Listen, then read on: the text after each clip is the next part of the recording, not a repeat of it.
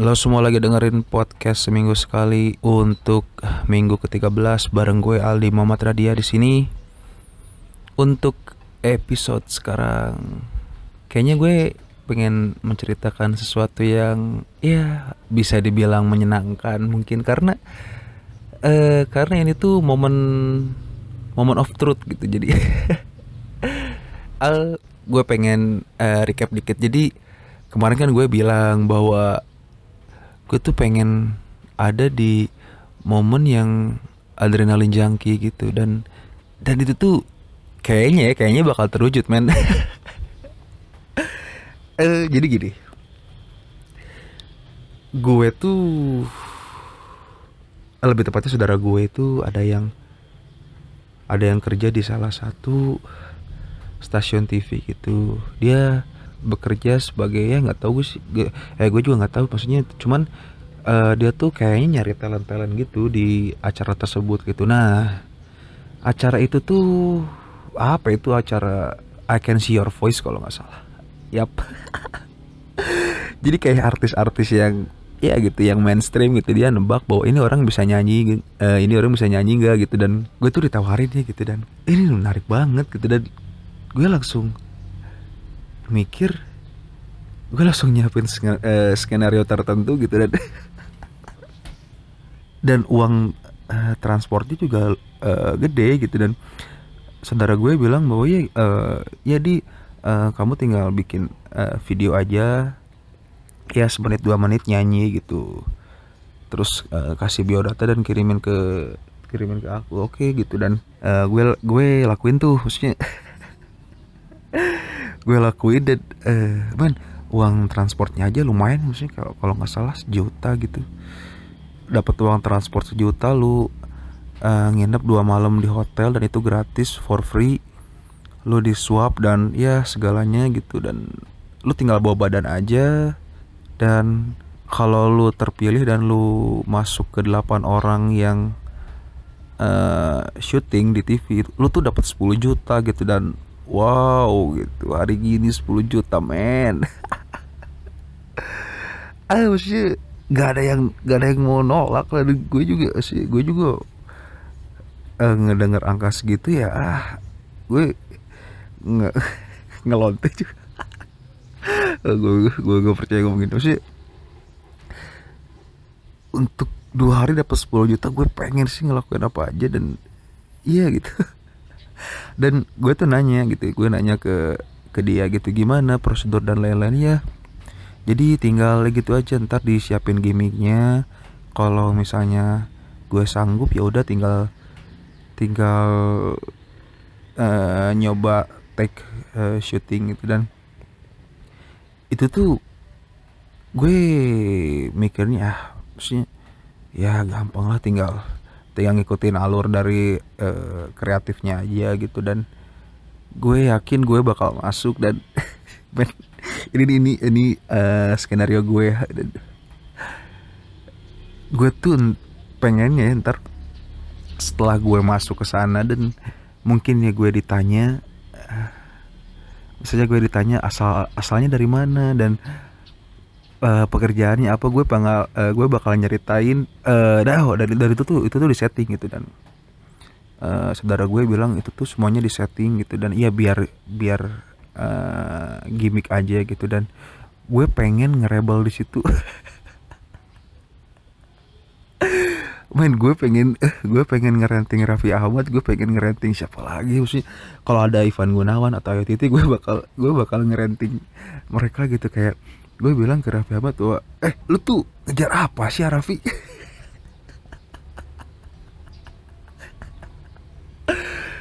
Udahlah. Udahlah napas dikit ah lu aduh. Lu tuh udah jadi living legend. Udahlah nggak usah. Kasihan tuh gigi di rumah. Kasihan tuh gigi di rumah gitu. Kayak dia dia kayaknya kesepian banget gitu. Dan I don't know maksudnya gue hanya menilai di sosial media aja dan gue gitu setiap kalau ngelihat uh, si Nagita itu tuh di interview siapa gitu dan man kelihatan gitu kayak kayak kurang kasih sayang gitu. Dan dan itu tuh terbukti gitu bahwa uang tuh nggak bisa bikin lu nyaman gitu. Maksudnya harta itu eh, bukan segalanya gitu. Dan nggak tahu ya em- mungkin emang giginya juga emang udah dari eh, lahir kaya gitu. Dan setelah Raffi mungkin gue bakal ngomong ke Ayu Ting Ting gitu kayak eh lu jangan sok deh. Bayu tolong ya kak. Lu tuh lu tuh sadar gak sih? Lu tuh eh nggak se sesempurna itu gitu ya. Lu terimalah itu Ivan Gunawan dan lu di, lu mikir dia kurang apa gitu? Lu nyari yang kayak gimana? Lu nyari yang lu nyari yang gentleman gitu. Dia tuh real gentleman gitu. Maksudnya eh jarang gitu. Ada orang yang mengakui bahwa eh mengakui dan berani menjadi dirinya sendiri di televisi gitu. Dan itu tuh Ivan Gunawan gitu. Dan menurut gue gentleman itu bukan diukur dari eh, muscle ya. Maksudnya bukan diukur bukan diukur dari otot dan lain-lain. Tapi keberanian lu mengungkapkan apa yang lu rasain gitu. Dan itu tuh menurut gue gentleman gitu. Dan gue bakal bilang lu tuh harusnya ngaca Bayu. Mantan lu tuh iya iya sadar dan mungkin ya mungkin ya gue bakal gue bakal berimajinasi sendiri ntar di sana gitu.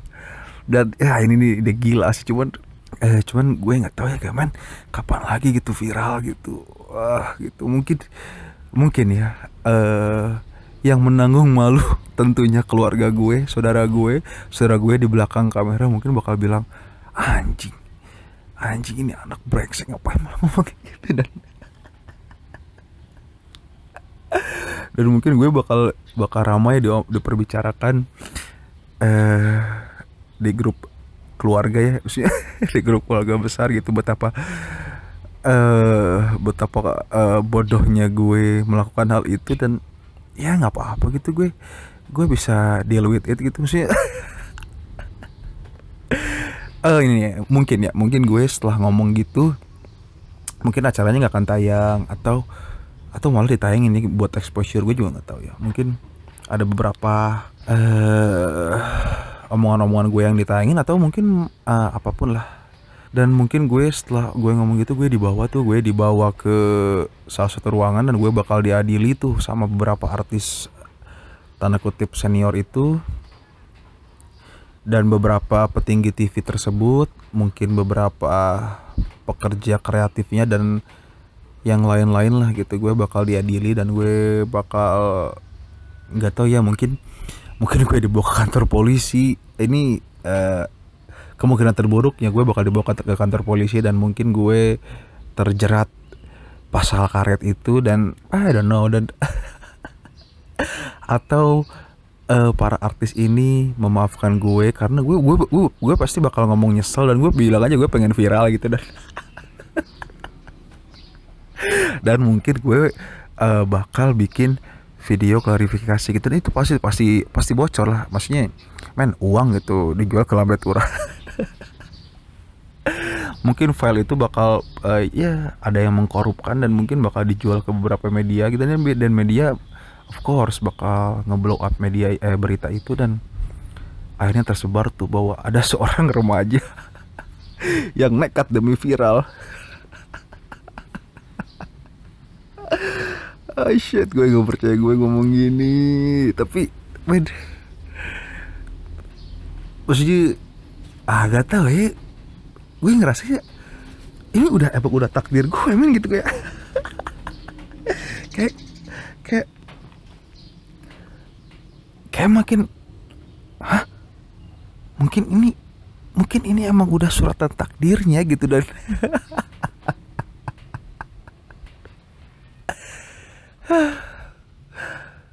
eh setelah berita tersebar di sosial media pasti teman-teman gue atau ya orang-orang yang dekat sama gue pasti melihat ada yang enggak ada yang enggak maksudnya Hah, ini kayak yang kenal orang itu dan?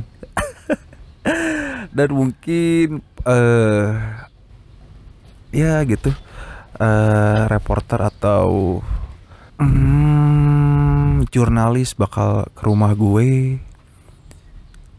Pastikan maksudnya apa pun yang ter- mereka pasti akan cari hal yang berkaitan eh, dengan gue gitu. Otomatis orang tua atau ya lingkungan gue lah yang gue kenal gitu. Dan uh, mereka pasti bakal datang ke rumah gue dan coba nanya dan ngegali tentang diri gue uh, keseharian kayak gimana gitu. Mereka bakal mereka bakal nanya ke ibu gue ibu uh, ibu maaf uh, Ali tuh sebenarnya di rumahnya tuh keseharian tuh seperti apa gitu. Dan mungkin ibu gue bakal saya gak nyangka saya gak nyangka anak saya kayak gini dan emang anak neraka emang anak neraka. Uh, uh, mungkin ibu gue bakal jadi orang tua uh, paling memalukan di kompleknya dan mungkin itu bakal berjarak sebulan dua bulan aja gitu. Dan ya ya kan? Apa ya gitu? Uh, menurut gue sebenci-bencinya orang ya. Maksudnya kebencian mengakar itu cuman ketika lu menyakiti dan mengambil hak orang lain atau apa ya mungkin secara verbal atau fisik. Dan itu tuh berlaku terus menerus ya maksudnya. Tapi ketika sesuatu itu diucapkan hanya sekali gitu dan ya entah itu pujian atau kebahagiaan eh pujian atau uh, kritikan atau hinaan menurut gua apa ya kayak lu lu melihat uh, kesalahan orang mungkin cuma lima menitan mungkin lu obrolin itu ke temen lu atau kayak eh ini orang aneh maksudnya tapi itu nggak akan lu bawa tidur juga gitu. Maksudnya nggak akan berlarut-larut dan ya ini pembelaan gue cuman cuma menurut gue nggak ada gitu orang yang yang mikir ini eh, ini si Ali kenapa ya? Sambil dia pergi itu misalnya lagi di jalan dia, dia mikir ini si Ali kenapa? Dan dia terus mikir kayak gitu si Ali kenapa? Si Ali kenapa? Sampai terus seminggu kemudian dan men nggak ada orang kayak gitu menurut gue dan. Uh, gak tau ya mungkin gue opsinya itu gue dibikin opsi pertama itulah gue dibikin uh, klarifikasi untuk meminta maaf atas kesalahan yang sudah gue ucap gitu. Mungkin ya gue bakal minta maaf ma ma ma bakal minta maaf di sebelah Rapi Ahmad gitu kayak uh, maaf ah saya menyesal. Saya saya tidak bermaksud uh, untuk uh, mengalontarkan kalimat-kalimat seperti itu. Tapi nggak tahu kenapa uh, juga ingin viral saya itu tinggi dan saya sudah lelah hidup seperti ini uh, tolong dimengerti.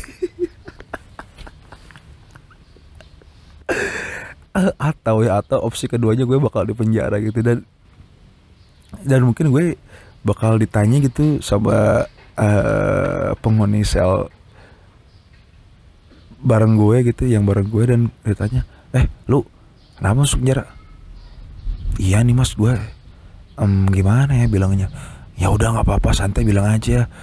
Uh, uh, gue ngejek Raffi Ahmad sama Ayu di TV mas. Anjing.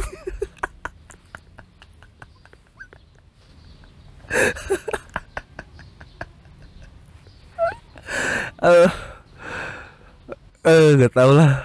Cuman uh, eh ditunggu aja ya khususnya updateannya gue. Gue bakal nyeritain di sini gitu gimana ntar gimana ntar uh, kejadian sebenarnya dan ini juga nggak tau gue pengen lak eh gue mau lakukan atau tidak. Cuman gue gue yakin men maksudnya itu emang udah suratannya men dan ya lo tunggu aja lah gitu kok uh, kabar dari gue. Uh, aduh sebenarnya gue pengen ada topik sih uh, untuk sekarang. Topik yang menarik banget.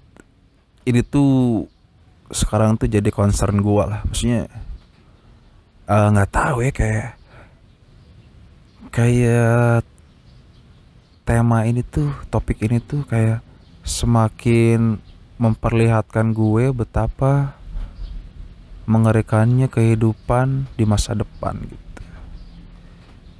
Guess what? Gue pengen bahas apa? Gue pengen ya gue pengen bahas tentang distopia gitu. Um, distopia itu apa ya? Kebalikan dari utopia gitu. Utopia itu adalah masa depan yang diinginkan semua orang lah. Maksudnya semua yang baik-baik itu ada di utopia dan semua yang buruk itu ada di distopia. Awalnya kayak gue ngerasa nggak tahu kenapa gue ngerasanya kayak kita lagi ada di sebuah masa yang iya men diambang diambang kehancuran gitu kayak I don't know kayak apa ya kayak hmm, aneh aja gitu penggambaran film-film penggambaran sastra modern atau apa pun lah gitu. Kok jadi kebanyakannya tuh mereka menggambarkan itu jadi negatif gitu dan semakin apa ya memperlihatkan tentang ya kehancuran keberadaban gitu dan itu tuh itu tuh gue eh, ngerasanya nggak dari satu sisi ya maksudnya. Dari beberapa aspek juga gue ngelihatnya kayak kok malah kok malah jadi kayak gini ya gitu. Kayak kalau kalau zaman dulu tuh maksudnya oh ya kayak contoh-contoh film uh, distopia kayak ya of course uh, uh, Black Mirror atau apa ya uh, The Maze Runner juga bisa tuh masuk. The Maze Runner atau ya yang lagi booming sekarang The Social Dilemma atau uh, The Great Hack atau I Care a Lot tuh yang baru itu juga distopia maksudnya ya gitu humanity udah nggak ada gitu maksudnya. Uh, ya gitu tapi Uh, tapi berbeda dengan zaman dulu gitu. Zaman dulu tuh apa ya bisa disebutkan bahwa penggambaran dari setiap uh, karya seni atau sastra gitu malah mereka tuh menggambarkan masa depan tuh bakal utopia gitu. Maksudnya di mana yang semua orang harapkan gitu. Kayak film-film kayak The Pursuit of Happiness gitu kayak atau apa ya? Hmm, aduh gak tau Maksudnya ya banyak lah, cuman gue lupa, gue lupa, gue lupa judulnya, sorry.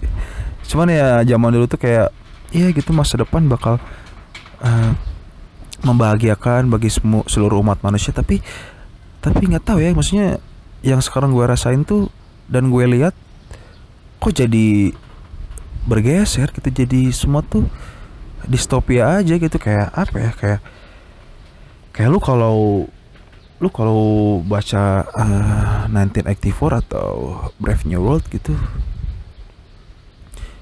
ya itu tuh fiksi ya distopia gitu.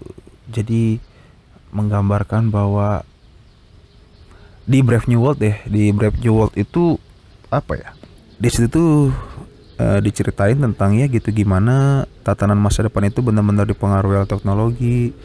Dia udah nggak ngomongin ini men dia dia udah nggak ngomongin tentang humanity lagi dia udah ngomongin tentang rekayasa genetik men gitu. Jadi orang udah nggak apa ya orang udah nggak bereproduksi lagi ya selayaknya orang normal kayak sekarang gitu. Orang orang-orang itu diciptakan dari sebuah botol gitu dan fabricate dari sebuah botol jadi embrio-embrio dan akhirnya jadi manusia gitu. Dan itu tuh kegilaan yang men kalau kejadian gitu ngeri banget gitu. Dan nggak tahu lah. Dan di situ ada yang menarik. Di situ ada yang ada yang namanya eugenik eugenik itu kayak uh, pengembangan genetik tertentu gitu. Jadi ya kan di masa itu di masa itu diceritakan bahwa kita tuh bisa bikin genetik yang kita mau gitu. Jadi misalnya kan manusia beragam gitu. Jadi kalau jadi kalau apa ya kalau kita punya anak atau kita berkembang biak kan itu pasti ada sifat-sifat yang ya yang acak gitu yang yang kayak misal kalau ya ada ras ini maksudnya ada yang rambutnya warnanya ini. Nah di situ tuh si eugenik ini tuh bisa membuat hal itu tuh by request gitu. Dia dia bisa membuat uh, kulit apa yang kita mau uh, eh warna kulit apa yang kita mau maksudnya terus rambut apa yang kita mau dan mata warna mata apa eh warna warna mata apa yang kita mau dan itu tuh bisa by order gitu dan gak cuma itu men kayak sifat-sifat gitu maksudnya IQ dan lain-lain gitu kayak lu misalnya anak lu eh udah nggak ada anak maksudnya lu pengen membuat gitu pengen membuat gen gen baru lu misalnya lu pengen kepintaran anak lu di bidang apa dan lu tuh pengen anak lu tuh lemah akan hal apa gitu itu bisa bisa diciptain gitu. Nah di masa depan yang dibayangkan di situ tuh yang namanya kasta manusia itu udah ditentukan dari lahir gitu dan genetik yang direncanakan uh, dan diinginkan itu tuh ya bisa diciptakan gitu. Kita bisa membuat genetik alfa alfa itu apa ya alfa itu tuh yang intelektualnya lebih tinggi kalau nggak salah. Kita bisa menciptakan genetik alpha jadi kayak kayak soldier gitulah. Dan sedangkan ada juga kelasnya yang lebih bawah gitu kayak ya kayak kita nggak tahu ya bukan kita maksudnya kayak gue maksudnya yang masyarakat. Ah maksudnya lu lu pengen berbicara sekeras apa pun gitu ya ya nggak akan bisa ngerubah apa pun gitu dan ya orang-orang kayak gue ya cuman ya gitu paling cuman bisa order beberapa komponen gen tertentu aja gitu. Maksudnya gue nggak bisa semuanya gitu. Dan pengkastaan ini tuh bener-bener ya sesuai genetik dan biologisnya aja gitu. Di situ tuh uh, di situ juga dijelasin bahwa gimana cara ngelatih bayi-bayi yang baru diciptakan tadi gitu. Kan uh, si bayi-bayi itu tuh butuh pendidikan dari nol gitu. Maksudnya dia tuh harus dididik dari bener-bener nol. Ada namanya apa ya classical conditioning gitu. Jadi classical conditioning itu kayak pengkondisian awal gitu misalnya ya misalnya gini. Ada anjing. Uh, setiap kita bunyikan bel uh, kita akan memberi makan si anjing itu. Jadi dan terus tuh kita kondisi ini terus gitu kita kondisi terus gitu dan secara tidak langsung mindset itu sudah terbentuk dan ketika kita pencet bel itu anjing itu otomatis akan mengeluarkan air liurnya gitu. Jadi meskipun kita tidak memberi makan gitu jadi setelah anjing itu mendengar suara bel itu memori di otaknya itu udah memanggil dan meresap gitu dan sudah menggambarkan bahwa dia akan mendapatkan sesuatu yang dia inginkan yaitu makanan gitu. Meskipun kita tidak memberinya maksudnya dia sudah mengeluarkan air liur itu dan bayangin men. Bayangin kalau itu apa ya? Bayangin kalau itu di ya diaplikasiin ke bayi-bayi yang baru lahir gitu maksudnya. Enggak enggak lahir sih maksudnya bayi-bayi yang bayi-bayi yang baru diciptakan dari botol itu gitu dan men kebayang sih maksudnya kengerian itu kalau kejadian gitu kayak nggak tahu ya. Mungkin karena gue skeptis aja gitu. Kayak uh, save global warming gitu. Kayak men yang harusnya lo khawatirin tuh dari lo sendiri gitu. Maksudnya bumi itu bumi itu tidak akan hancur gitu dan mungkin lo yang bakal binasa gitu dan bumi akan baik-baik saja. Mungkin dia dia tuh akan memperbaiki dirinya sendiri tanpa bantuan lo dan dan kenapa lu uh, lu memikirkan memikirkan hal-hal besar gitu? Nggak bisa lu nggak bisa men. Nggak bisa lu kontrol uh, dunia sendiri lah atau cuman security kelompok dan apalagi oh ada yang menarik. Di peradaban itu jadi gini. Gue kan sering ngebogo, uh, nge ngomongin tentang happiness. Maksudnya di peradaban itu tuh digambarkan kalau ini yang lucunya gitu. Ini yang lucunya gitu. Jadi ya selain ini ya selain mereka tuh digambarkan harus rajin bekerja, harus taat peraturan, harus hidup by rules gitu-gitu gitulah. Maksudnya kalau orang kalau ada orang yang ya yang lainnya-lainnya yang yang mager udah nggak ada kata mager itu di itu langsung dibunuh. Maksudnya itu orang-orang yang yang yang nggak berguna itu dibinasakan gitu. Dan yang hidup itu cuma orang-orang yang berarti aja gitu. Dan di situ tuh ada obat bahagia gitu. Jadi lu bayangin tuh mereka tuh nyiptain obat uh, obat kebahagiaan gitu dan shit gitu kita kita nggak harus ngejar dan uh, ngedapetin apa yang kita mau dulu baru kita bisa bahagia gitu. Di situ kita tinggal hap satu pil dan kita bisa bahagia gitu dan kebayang ya gitu. Uh, apalagi ya? Uh, cara belajar juga menarik gitu. Cara belajar mereka tuh ada teknik namanya hipnopedik gitu. Jadi kayak mereka didongengin untuk uh, waktu eh beberapa waktu sebelum mereka tidur dan sampai mereka tidur gitu. Jadi uh, entarnya jadi pengetahuan mereka aja gitu. Nah nah mereka tuh terus tuh cara belajar mereka tuh disuplai seperti itu. Jadi melalui melalui audio gitu mereka di didongengin kayak gitu dan akhirnya tuh itu jadi ilmu pengetahuan mereka gitu. Bahkan uh, ini yang ini yang mengerikan ya maksudnya. Bahkan mereka dilatih untuk tidak punya ikatan emosional dan rasa gitu. Mereka nggak takut akan kematian mereka nggak nggak takut uh, akan kesakitan gitu. Maksudnya apa pun lah kayak penuaan mereka nggak takut kan karena semua itu udah ada obatnya gitu. Mereka mereka nggak akan sedih karena uh, aduh takut. Aduh gue udah tua ya maksudnya uh, aduh gue udah ini aduh gue udah udah nggak ada men. Keluh keluhan kayak gitu udah nggak ada men dan itu tuh udah kegambarin lah sekarang khususnya ya Korea dan lain-lain gitu kayak ya semakin ba semakin banyak lah maksudnya semakin jelas gitu si kehidupan yang digambarkan di Brave New World ini gitu. Mungkin ya gue juga nggak tahu. Cuman ya itulah gitu. Jadi kayak ya ikatan emosional udah nggak ada gitu. Kayak apa ya kayak masa sekarang kan ya masih punya ikatan emosional gitu. Kita masih punya rasa empati kita masih punya rasa peduli gitu. Dan di sana tuh di, disebutkan bahwa orang-orang kayak kita sekarang tuh disebutnya manusia purba gitu. Aja uh, mereka mengkerdilkan kita sekarang gitu yang yang disebutkan bahwa kita tuh sebagai sapien yang menang atas Neanderthal di kehidupan uh, beberapa beberapa ratus tahun silam gitu. Dan nah menarik ya gitu nah nggak tau lah. Gue tuh gue tuh selalu seneng saintifis dan ya researcher lah maksudnya. Uh, gue tuh bukan gak percaya negara ya maksudnya. Eh uh, nggak tahu lah. Maksudnya kayak peran negara sekarang semakin ke sini kayak mereka asik sendiri aja gitu. Ah nggak tahu lah gue nggak mau pengen eh nggak mau ngomongin hal-hal yang bukan ranahnya gue. Ya udah mungkin itu aja lah. Udah 30 menit juga ya thank you semuanya. Bye bye